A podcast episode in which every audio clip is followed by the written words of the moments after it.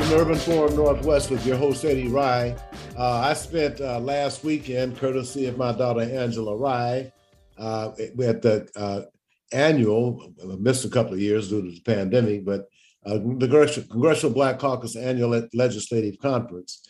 And uh, my good friend, I was able to see him at, at the dinner and take a few pics with him, which are on my Facebook page. And that's Congressman Hank Johnson from Georgia, who's on the House Judiciary Committee and for a lot of people now, what they see the most important committee being uh, the House Transportation Infrastructure Committee, because they will have oversight responsibilities for the trillions or billions of dollars that's being spent. I think it's billions. So, Congressman Hank, welcome to Urban Forum Northwest again. Glad you're here. Uh, a lot of strange things are happening in Georgia. So, I guess we have to start out talking about Georgia first, since uh, you have your uh, uh, Republican senatorial candidate down there, uh, that can't remember uh, what who had babies with apparently. So can you enlighten our audience a little bit on what's happening down there in Georgia? It seems it's a hotbed for a lot of election flaws, conflicts, and misrepresentations from, uh, I guess, uh, the Trump guys going down, Mark Meadows and others trying to overturn the election. So why don't you comment on that for us? Well, thank you. And it was good to see you last week uh, at the Congressional Black Caucus Annual Legislative Conference, our 51st and uh, most successful to date. Um, so it was good to see you down there. And yeah, I'm back in Georgia now, uh, hot and heavy in this uh, campaign. Uh, we have a senatorial race, we have a governor's race, and all of the down ticket uh, state offices which gives us a chance to, for the third time in a row, uh, prove that Georgia is blue. And so the marquee race, uh, well, we really have two marquee races, but the cur- the one that's getting the most attention is, uh, you know, the one that involves Herschel Walker running against our incumbent senator, uh, Reverend Raphael Warnock, who is the pastor of the historic Ebenezer Baptist Church, which was pastored uh, by Martin Luther King Jr., excuse me, Martin Luther King Sr., and co pastored by his son, the Reverend Dr. Martin Luther King Jr., who, of course, lost his right, lost his life in the civil rights struggle. And um, so Reverend Raphael Warnock, who prepares his sermons every week and delivers them whilst at the same time serving in the United States Senate. Uh, a man who is of an impeccable character. Uh, his opponent is a guy who is the exact opposite. Herschel Walker, someone who's a proven liar, uh, someone who uh, does not display the same moral character that you expect from a white evangelical Christian. Uh, those are the ones who are supporting Herschel Walker. Uh, it's just they they would prefer a man whose own son has come out and called him a liar and said that he did not raise him with his mother, is lying about his mother, saying that uh, he held her at gunpoint with a gun to her head. The son is saying, hey, that's the truth.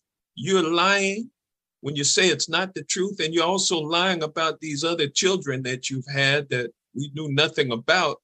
That came out during the campaign, three new children. Mm-hmm. And uh, and so the one son, Christian, is uh, is saying that you're just living a lie. And when this report comes out that you paid for an abortion, and now Herschel is saying, I don't even know this woman. I don't even know who you're talking about, and I haven't paid for an abortion. And uh, the lady has said, Hey, I am the mother of one of those three children, and you paid me to have an abortion so that we would not have a second child together. So these kinds of um, disclosures coming out, but he still retains the support of the white evangelical community, it shows that that community is nothing but a, a political uh, organization, and um, and it puts on full display uh, how the evangelical movement has been taken over by political forces and they're misleading those uh, poor people uh, to their own detriment. But the people are to blame. They're the ones that's going to go in there and vote for Herschel Walker. So, you know, you can't take away their blame, uh, you know, and it, it really, uh, it, it's really something. But despite all of that, I think that um, we have a great chance of reelecting Raphael Warnock and also uh, electing Stacey Abrams to be our next governor. Uh, we hear a lot of reports that she's down in the polls, that Black folks are not voting for her for whatever reason. Uh, but I'm not one who subscribes always to the polls. I think that they polls have their place. Some of them are accurate, some of them are not. And not all of them are accurate all of the time. In other words, no pollster is accurate all the time. And sometimes they get it wrong. So uh, I'm optimistic about what's going to happen here in Georgia on November 8th.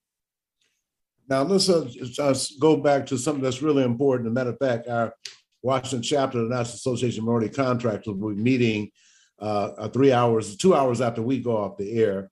And uh, right, you're on the, uh, along with our, uh, I also invited your uh, your colleague who's also on the House Transportation Infrastructure Committee, our first CBC uh, uh, member, uh, Congresswoman Marilyn Strickland. She wasn't able to be there, but she's been with us in the past. So, wanted you to just talk about, you know, traditionally we've had a setup where the goals were met by a large contractor selecting if it's going to be a woman or a minority. And in this state, you can rest assured that women got, white women specifically, got over over more than their share of the contracts. Uh, there's been civil rights complaints filed, and we just blacks, African descendants of the United States enslaved, we don't fare very well when we have a large majority-owned company selecting who is going to be working as their subcontractors. And because it's been a dismal failure for us, and in addition to that, we didn't have affirmative action for 23 years, courtesy of a Democratic governor. Okay. Uh, so I'm just wondering how, what can be done to ensure there is going to be a level playing field for people who are not the big guys, who are the smaller people. And I just wanted to find out is there going to be any kind of provisions to make sure there's a, that protection and inclusion? Yeah, you know, the United States Supreme Court is at fault for um, ruling decades ago that affirmative action, or in other words, uh, race based quotas, were unconstitutional. And once they did that, then uh, the government, led by Democrats, not Republicans, but Democrats have been the ones when we've had power in, in uh, when we've had control of the uh, government uh, through having a majority. Uh, we're the ones who have insisted on, uh, instead of racial quotas, uh, targeted goals and set aside. So, no specific quotas, trying to comply with Supreme Court rulings. And uh, so these targeted goals are pretty much unenforceable when it comes to uh, race. Um, but you can uh, say uh, you can deal with uh, with minorities, uh, all minorities. You can't separate out black people. You can't separate out descendants of previously enslaved people. Uh, you you can't have targets and goals and in, and enforce them based on race in the United States of America. That Supreme Court decided that. And they so, are also. In other words, in other words, uh, like we're experiencing in Washington State, blacks can be discriminated against and but not have any recourse. Is that what we're saying? Well, it, it means that uh, you know there's a realization that we have been we had we are we suffer from a legacy of racism and discrimination. We're shut out, uh, but the Supreme Court continues to rule that you can't use race in making decisions in federal contracting.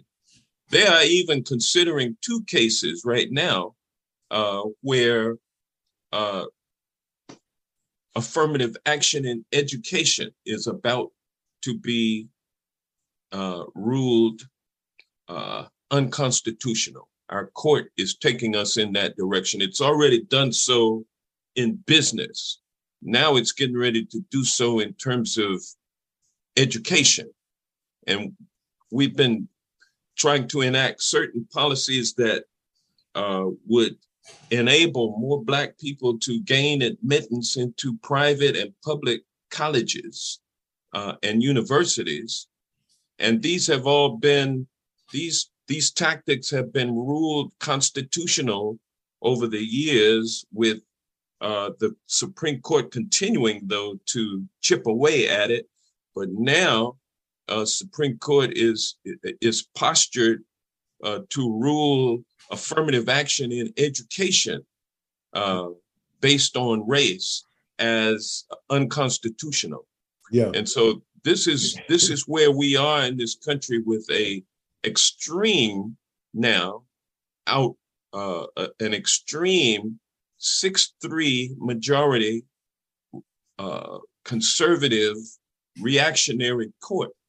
And I was I was down at the court this past week uh, observing oral arguments having to do with racial discrimination against Black voters and how gerrymandering, uh, uh, whether or not uh, the, the federal government can insist that the state of Alabama draw two districts, two minority districts down in Alabama instead of one, given the fact that it's a 27% uh, African American, or uh, excuse me, 27% Black Alabamians uh, make up that population down there.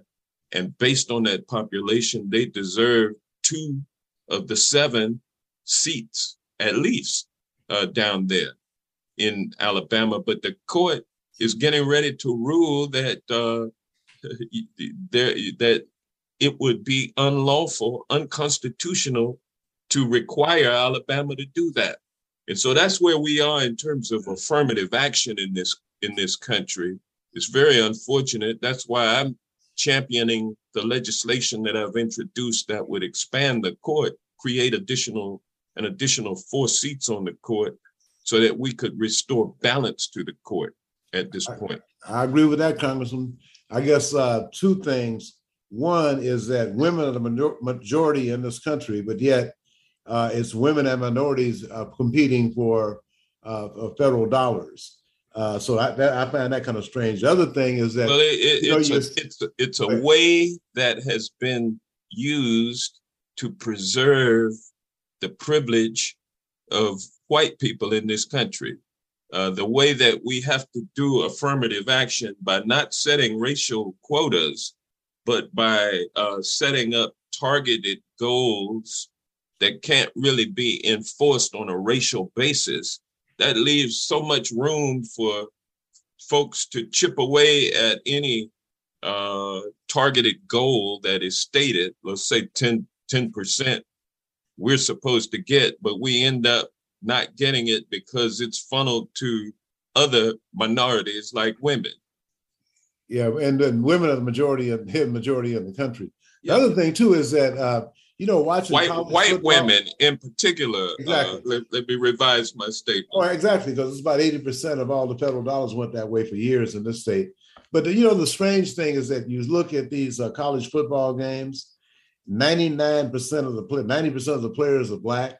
You look at basketball, about ninety-five percent are black, but yet you don't see no black faces in the stands. So it's amazing how they can use black folks uh, to generate money for these institutions but then once again, they say it's Ill, uh, unlawful to use that same money to uh, recruit black students who are non-athletes into the school. So it's really a contradictory kind of thing. Young blacks are generating billions of dollars for these white universities, but yet it's a it's illegal to use any of that money uh, to recruit and bring black students in. And then after those same black athletes who are welcomed into schools, recruited uh, in there and brought in, not educated, but then they get their ha- heads banged around and uh, suffer from CTE uh, as they get older. Those are the ones that we in, that they hoist up for us to vote for, like Herschel Walker. Well, I, I wouldn't. I wouldn't say that. I, I think the majority of the uh, African American athletes today are a little different than than uh, Mr. Herschel Walker. Well, uh, I, I I agree with you. Don't let me uh, with a broad brushstroke uh, paint everybody because we have some excellent athletes out there. Colin Kaepernick took a knee and lost his career as a result, but he continues to speak out. Uh, people like LeBron James and uh, and and others uh, make us proud. Okay. Eric, did we get uh, Stella Ortega on? I want to introduce you to Stella Ortega. Uh, yeah, 50 years ago this month, uh, uh, uh Black and uh, well, Chicanos and, and, and African Americans, uh, because uh, leader Roberto Maestas saw a need for a facility for the Chicano population at that time. And we just finished having massive demonstrations led by the late Tyree Scott to get Blacks into building trade unions. And during that time, Larry Gossett, former King County council member, was executive director or director of the Black Student Division at the Educational Opportunity Program at the University of Washington. Sam Martinez was director of the Chicano Division, and they those forces came together, closed down construction jobs, and then when it came time to help the Chicano community, the same people went in. So they'll be celebrating their 50th anniversary.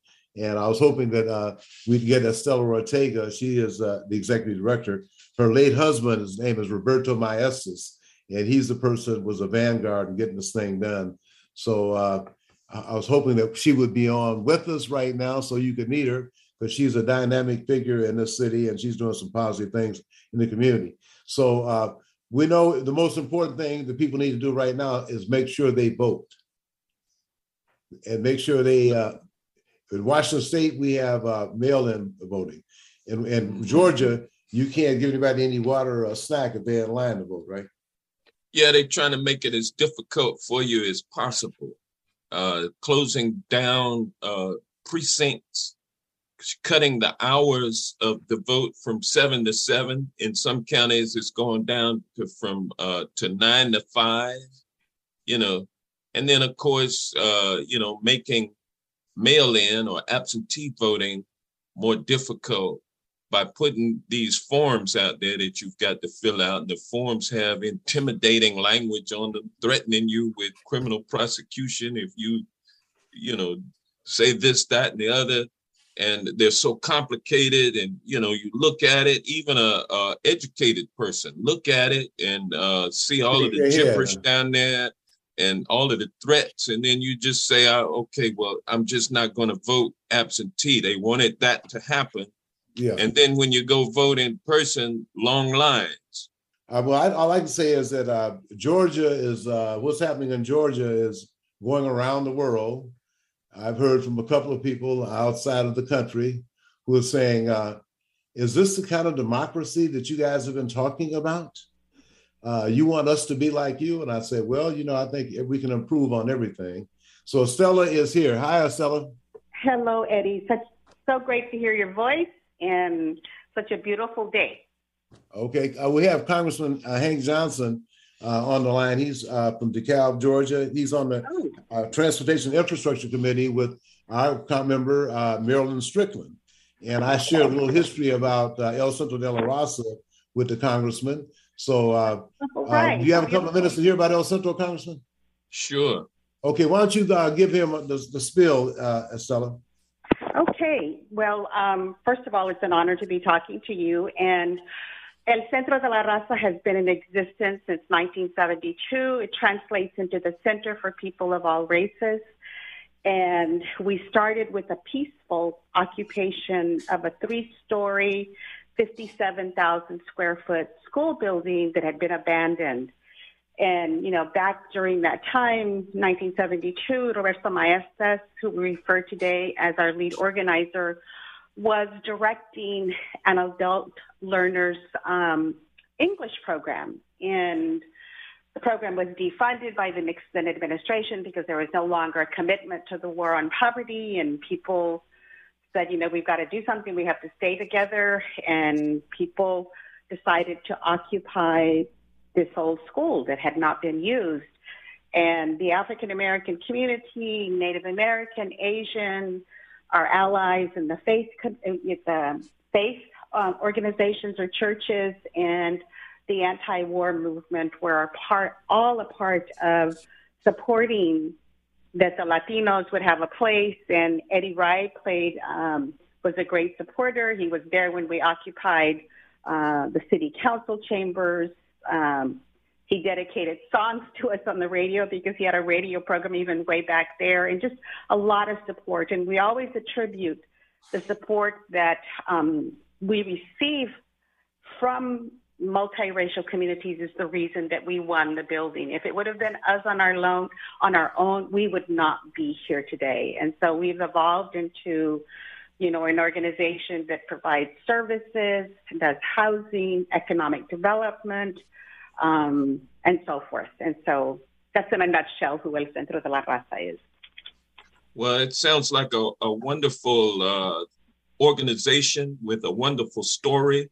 And the fact of uh, Black and Brown people coming together uh, to uh, assert our rights in a uh, in a Caucasian dominated society uh, is is so significant. It was important then, and it's even more important now that uh, we link together, as, as well as with right thinking white people to bring forward uh, a society, a multiracial and multicultural society where equality and justice are uh, what everyone practices. And so uh, we have a lot of work to do. But you, I see you're out there doing it. Thank you so much, uh, Mrs. Stell and Mr. Uh, Rye. You have been out there for for decades uh, doing this work, and we appreciate you all uh, doing this work in Washington, and it resonates out uh, from Seattle through the state of Washington all the way down to a state like Georgia. And we live and we live in Martin Luther King Jr. County. Absolutely, yes. And Eddie was a leader in getting um, our county named after Martin Luther King Jr. and a street named after Martin Luther King Jr. So very active himself. You know, one of the things that I think is important, you know, we started out, you know, with protest and having to demand, and of course we're still demanding, but I think that our movement has grown, you know, in the importance of creating wealth building programs like, you know, home ownership and small businesses and attaining assets to make our community stronger. And so that's some of the work that El Centro has been doing over the last probably 10 years. Well, it's it's really uh, the money is so important. I don't want to say it's all about the money, but when they tell you it's not about the money, that means it's about the money. exactly. so, yeah, so we got to be out there to get our fair share of it. Yes, absolutely, absolutely. That we we can be part of the solution as long as people are going to be fair with our communities and we can develop the assets that we need to move forward with. That's exactly right. Too much, much to to those who've deprived many of their just due, much is required uh, to uh, adjust and make whole those who uh, who need to be. And when that happens, we'll all be living uh, much better. Absolutely, and that's why that we pound away, and I know Eddie does, and many, many communities of color across this country. There's got to be equity, you know. All right. Well, you got a big event coming up on Saturday, Estela Ortega. So uh, you got a couple more minutes, Congressman Hank? No, I, I really I'm behind I, I, now. I, need, I overstayed. I, use. you went 15 minutes over your time. I appreciate it. Okay, well, I appreciate it. Thank you for having me on, and y'all have a great show. Okay, thank you very much, Congressman Hank Johnson. Right. We appreciate thank you. you. All right. Okay, so why don't we go to, go to the um, event uh, uh, Saturday at the Washington State Convention Center? Yes, it'll start at 5 p.m., but the program doesn't start until 7 p.m. And, you know, we've got a, a great, um, it, it's just going to be a really beautiful event. We're honoring a couple of people, we're providing scholarships, and then we have identified 50 people for 50 years that who have been extremely helpful in making sure that El Centro is still here today. And Eddie Rye, you know, you are one of those people that we're honoring, referring to our sheroes and our heroes. And so you're one of our heroes, you know, and we have to, you know, we can't forget where we came from and we can't forget who helped us along the way. Well, Stella, thank you very much for that. So I appreciate all the work you guys are doing. And uh, I'm to be a supporter and I will definitely be there on Saturday. So thank you very much. Is there any way people can still get tickets? No, we're closed. Okay, is there any way they can make a contribution to maintain El Centro's work for the people? Go to our website and, and make a contribution. Okay. Okay, right. Estela, thank you very much. That was a very lively conversation you had with the okay. congressman. I'm glad you were able to have that. Yes, that was uh, so beautiful. Give us some ideas that. to take back to Georgia. Okay, yes. then, thank you very much, and I'll see you Saturday at yes. the El Centro's uh, 50th anniversary event. Okay, Eddie, thank you. Bye bye. Thank you so much. Okay, bye bye. Okay, Eric, we're going to take that break and come back hopefully with Randolph Carter. Hi, my name is Mian Rice, the Diversity and Contracting Director for the Port of Seattle. As a public agency, the Port of Seattle serves the community, and our investments should benefit everyone who lives and works here. The Port is committed to equity, diversity, and inclusion, and to leveling the playing field. That means continuing to open doors to contracting opportunities to all especially women and minority owned and disadvantaged businesses. How can you participate? List your business in Vendor Connect, a database of contractors. Attend PortGen workshops to learn how to do business with the port. Learn more about contracting opportunities at For more information on operating a concessions at Seattle Tacoma International Airport, visit lease.ctacshops.com. Why sit in bumper to bumper traffic when you can hop on Link Light Rail and fly by the gridlock? It's a smoother, easier, stress free way to get where you want to go. Whether you're heading north to Capitol Hill and the University of Washington or south to Columbia City, Tukwila, and the airport, Link Light Rail will get you there quickly and safely. And if you have an ORCA card, even better. Just tap on the yellow card reader when you get on and listen for the beep to let you know your card has been accepted. Then tap your card reader again once you've reached your destination and listen for the double beep to let you know you've tapped off correctly. To find the closest Link Light Rail station or to learn how to get an ORCA card, just go to soundtransit.org and type Link Light Rail into the search bar. Sound Transit's Link Light Rail just another way that Sound Transit is powering progress. Make it a great day. Keep your dial on Alternative Talk 1150.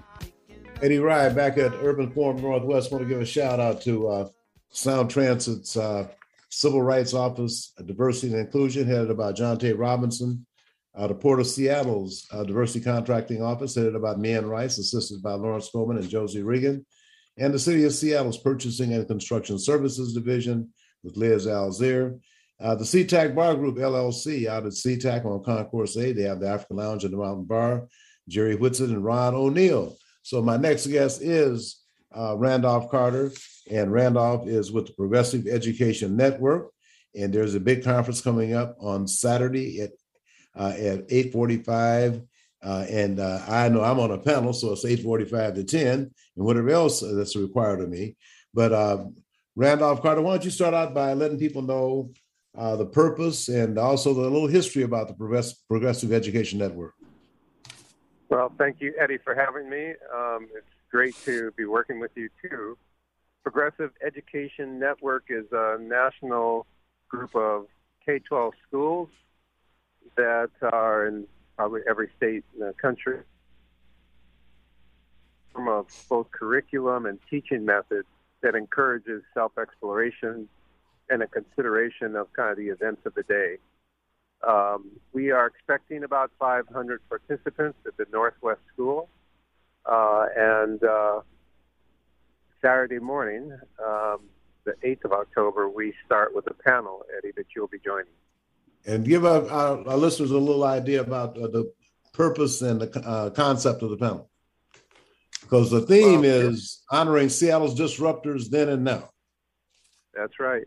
So our panel includes people from various generations that have lived in the Northwest and have really pushed uh, this idea of being progressive, of being inclusive. And where we see conditions that don't uh, include everyone or not equitable or just, then really fighting against those things. Um, and so we have uh, as our keynote speaker Jesse Hagopian, who will be addressing the conference. Uh, we also have Ken Workman, who's uh, a descendant of Chief, Chief Seattle.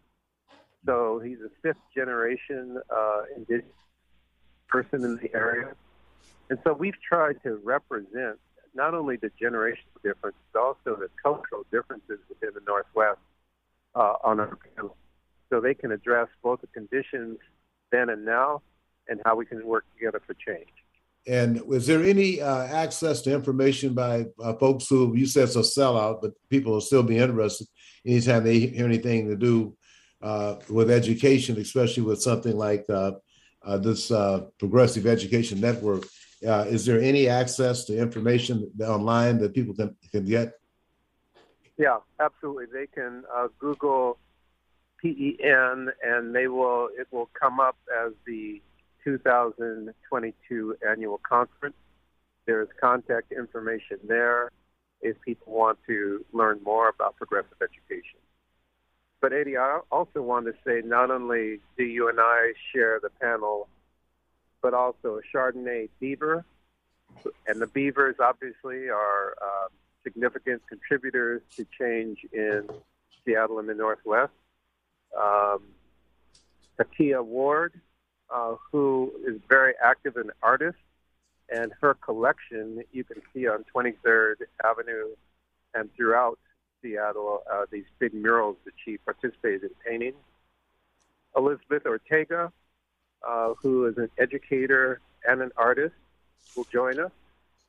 Uh, Cynthia Savini, who is um, will not be able to join us, but we would certainly recognize her because she had uh, health issues that uh, prohibited her from being with us, but she is active with the United uh, Tribes and um, several of the actions in the Northwest with Indigenous people, including Daybreak Star. Finally, uh, Melanie uh, Mandare, who uh, is with the Wing Luke Museum, uh, she will be joining as well. So we have this really great panel representing various factions within Seattle and the Northwest and what brings us together, Eddie, is how do we work together for change? And I think that's really the theme of this conference and the work of PEN. And uh, so the, the, the, panel it goes from eight forty five to ten. Can you share, share with our listeners other parts of the program that will be occurring? Well, I mentioned Jesse Hagopian. He'll be keynoting. Um, there also one uh, aspect of this conference is very interesting are the site visits.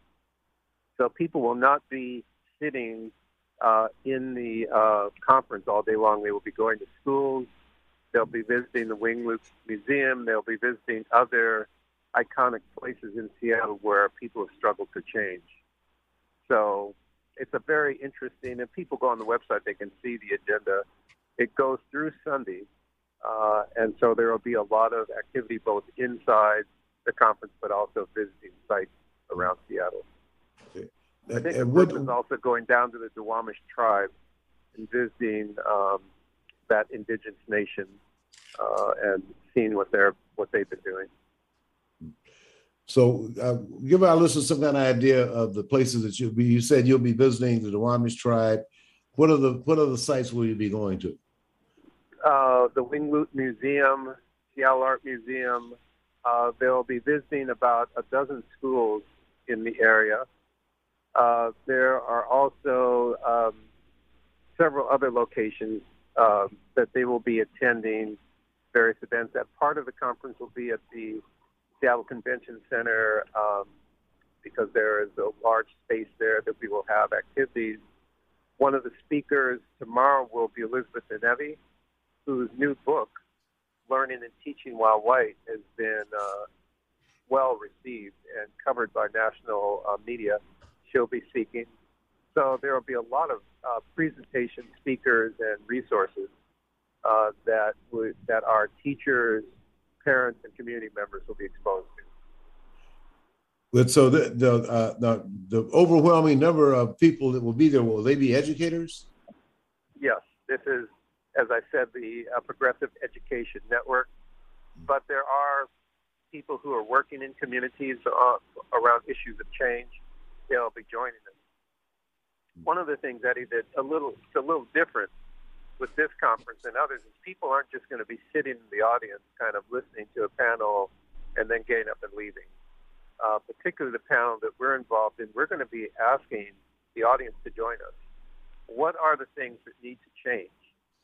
What are you willing to do, and where do you need help? And we are literally going to try to, uh, in that time, give people resources to make change real. So I think the whole emphasis of the conference is not to just sit idly by and be entertained or listen to somebody speak, but rolling up your sleeves and asking for the help you need. And if you have resources, offering those to people who need support. So this is a conference, but it's not on one day and off the next day. It's how do we carry the work forward back into our schools and communities. Now, how's your response been from like the Seattle Education Association, the Seattle School District, or other school districts in the greater Seattle area? Have you uh, received uh, input and response from them? Yeah, I'm not familiar, Eddie, with the kind of. Uh, I know there was probably outreach to them. By and large, these tend to be either uh, independent schools or charter schools. There certainly there's outreach to Seattle Public Schools and the other major districts I'm not sure about their participation. And people are coming from all over the country. It's not just participants from the greater Northwest, but people are coming from everywhere to attend the conference. It happens every two years, and so people kind of look forward to traveling to the conference to learn what are they doing in Seattle, you know, that I can take back to Minnesota. Uh, so I don't, I'm not up to speed on the participation by Seattle Public Schools I know there's probably some teachers attending, but I, I don't have the numbers. Okay, the, the, I guess uh, the other question would be uh, in terms of now, is this uh, something uh, a little bit more about the Progressive Education Network? You said the conference is every two years. Well, two years we had the pandemic, so that was perfect timing. So, right. Uh, the Progressive Education Network, how old is that? And it's a national organization, is that correct? It is a national organization. There are schools in the area like the Little School, um, Puget Sound School, uh, uh, Bush School here, you know, kind of in central Seattle. Um, there are many schools with this kind of progressive education angle that are trying to advance both the student's identity and the world we live in as part of the curriculum. So again, it's not just learning about history, it's learning about yourself.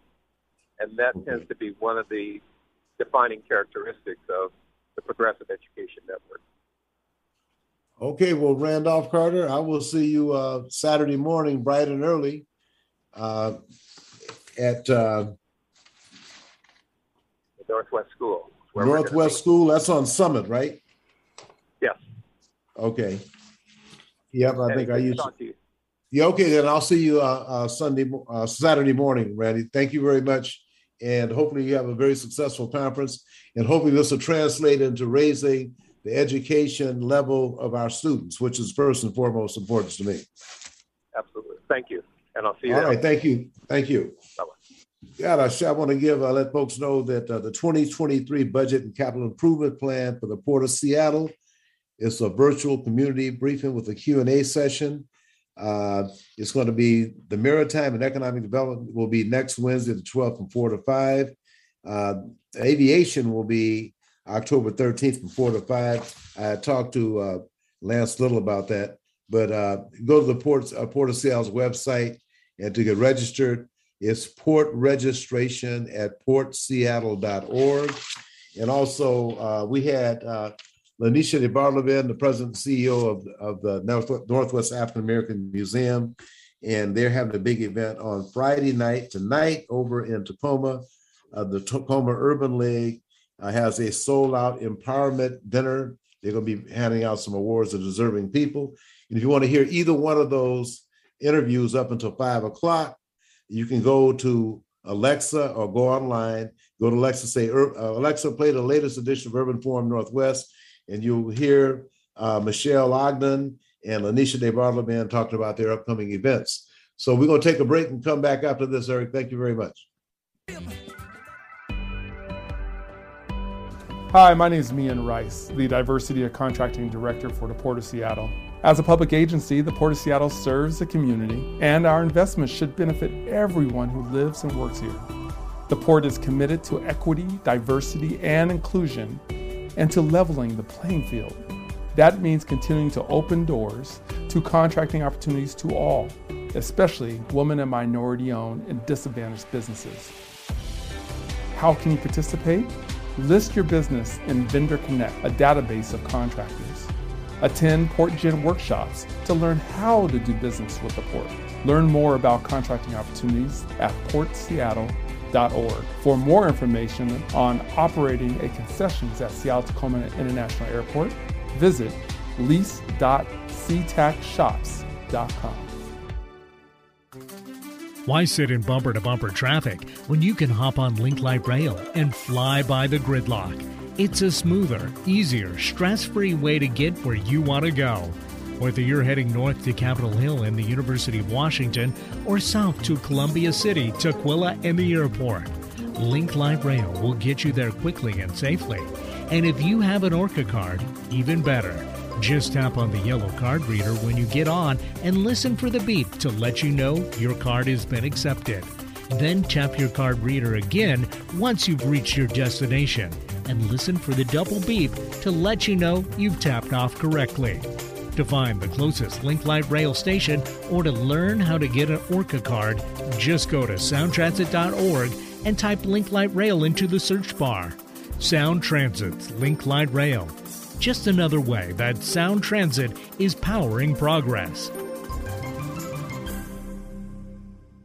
Organic, free range, and fresh daily. Alternative Talk 1150. All right, Eric got us on the good foot. And uh, next, you got to be have a good foot if you're going to be in the Martin Luther King March, I guess. But anyway, that's very appropriate. My next guest is attorney Robert Bobby Alexander. Uh, he is uh, like the vice chair of uh, the Seattle Martin Luther King organizing coalition that sponsors the event uh, every year. And I think this year is going to be on uh, the 16th of uh, January, the third Monday of uh, 2023. So I'd like to have Attorney Bobby Alexander give us an update on where the committee is right now and what the needs are, and also how can people get involved? Because I think we have to have more people uh, acting out Martin Luther King Jr.'s philosophy to counteract the other stuff that is real unsavory. So, Robert, go right ahead, sir. So, at this point, we just selected our theme, uh, which to be 40 years of continuing Dr. King's legacy. Um, and, and, Eddie, as you know better than most, uh, the 40 obviously stands for the amount of celebrations that we've been able to do consecutively in King County, the oldest running mall in the United States, in the only county for Dr. King. Uh, so that's where the name, the theme comes from. We're still in the early phases right now of planning. Uh, we're tr- like I said,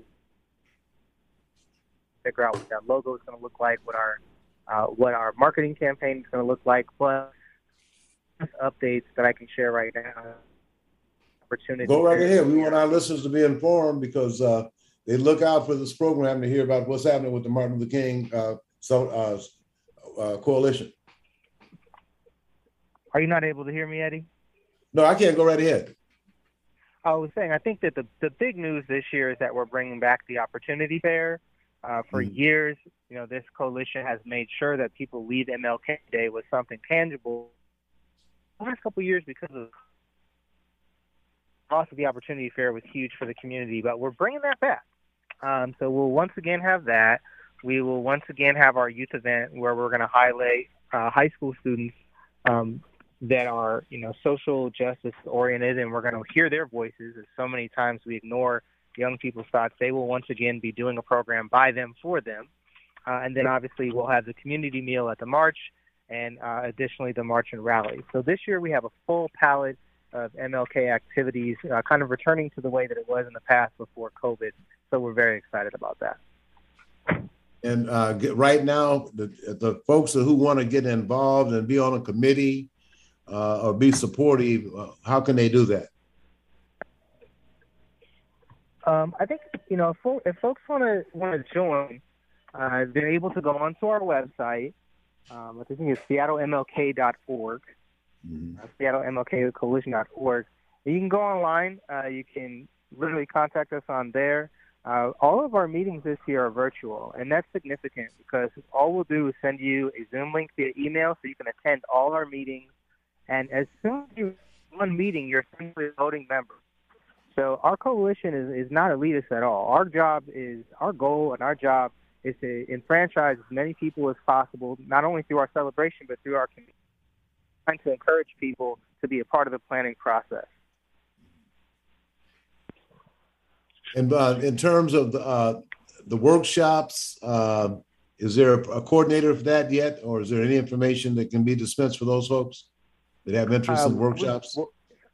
oh, the workshops. You know, thank you for reminding me. So once again, uh, Katie Harris will be running our workshop. Um, I don't have Katie's email on hand, but that's something that we will also be doing again this year. And with respect to the workshop, be submitting uh, submitting engaging programming essentially. So, you know, obviously topics like reparation, topics like, you know, around women's reproductive rights, topics around equity in King County, you know, capitalism, socialism, etc. All these different things that are constant in the world are things that we're looking for. So if, if you're a person that has something to say, if you're a person that wants to share information with the community, whether it be in, just for information purposes or whether it be to give somebody a skill or a tool around these issues, we're definitely open and we are accepting submissions at this point in time. Um, obviously, our theme this year, like I said, is 40 years, continuing Dr. King's legacy, which is great because it's very broad. And that breadth should give us an opportunity to get a wide variety of submissions from the community and touch a wide variety of issues. Well, I just want to share with you and some of the listeners. Uh, uh, I got a call from Bob Barnes when, when the first march was was uh, January 15th, 1983. And there was another organization that precluded the Martin Luther King Holiday Celebration Committee. Uh, that was a, a, coalition for respect. And uh, that was formed by uh, a lady in Bob Barnes and uh, his office. They had the ship scalers office located on 23rd and Madison back in the day. And uh, uh, she did that because the city, while they voted to put the name the street of Martin Luther, to Empire Way to Martin Luther King Jr. Way, a suit was filed and the city refused to put the signs up. So oh, uh, we had all kind of demonstrations. As a Matter of fact, one Saturday we wouldn't change the signs. Some uh, people supplied some stickum signs. We went down and put the signs up anyway. And what happened is that uh, in uh, November, uh, the, that's what led up to the first march. January 15th was a Saturday, 1983. It was led by Councilmember Sam Smith and other elected officials were in that march. And that was a protest, the city not putting the signs up and demanding Dr. King's birthday be a national holiday. But fast forward to November, November 2nd, 1983, President Ronald Reagan designated the third Monday of January in 1986 to be the first King holiday. Four weeks later, after that, on November 30th, 1983, the Washington State Supreme Court ruled the city of Seattle had the authority to change the name of Empire Way to Martin Luther King Jr. Way. Now, a lot of people didn't want that street name changed because uh, it began at, uh, at, Madison Street, which was a black community at the time, and went through the CD. And uh, a, a, staff guy by the name of uh, he was uh, the late uh, city councilman George Benson was the chair of the transportation committee, and the board of public works wanted to name the street from Madison to where it intersects with Rainier and cut it off there. And Councilmember Sam Smith and uh, George Benson both said, naming half a street for a great man is half an honor. We're not going to accept it. So uh, that's how we got there. But eventually we had to go to state Supreme Court, or the city did, to change the name of the street. Also, they didn't like the idea because Empire Way was also Highway 900. which meant that the uh, MLK uh, signs would have to go up on the freeway. And that was the real reason a lot of people in this community didn't support it. So I just wanted to share that history with you. So that, that's how we got to where we are. No, so once again, I'd like to have you give our listeners who are interested uh, the website information, and also, uh, I guess we can. Uh, I guess Sade will also post the dates of the next meeting. Uh, yes. So our next meeting will be on Tuesday, and the website is SeattleMLKCoalition.org. Okay, and. Uh, now, does uh, people have to? They have to advise you, or they just go on? Uh, is there a permission that has to be granted to participate? How does that work? Uh, no, no, no. Okay. So as soon as you go on the website, you'll see a click here for a Zoom link, and that will take you to the meeting on Tuesday. And so, what that will also, so that's all people who are king-like, uh, who uh, who had embraced the Martin Luther King Jr. nonviolence philosophy uh, those are the kind of people we're looking for, the people that want to give back. Absolutely. Um, mm-hmm. More more than anything, Eddie, we're looking for people who are going to do what they say they're going to do. I mean, obviously, Dr. King was a man of follow through, uh, and that's something that we're really interested in. There's always going to be people who want to say they're a part of our organization, but our organization is about action. It's about doing things. Um, this event, a, a lot of people could could take it for granted because of how long that it's happened but it doesn't happen by accident. It happens because people put effort into it and because people volunteer year after year and put forth their time and energy, uh, and it's it's worth it. Frankly, it's worth it. So I'm I'm really hoping that we can get more people who are interested in doing the work.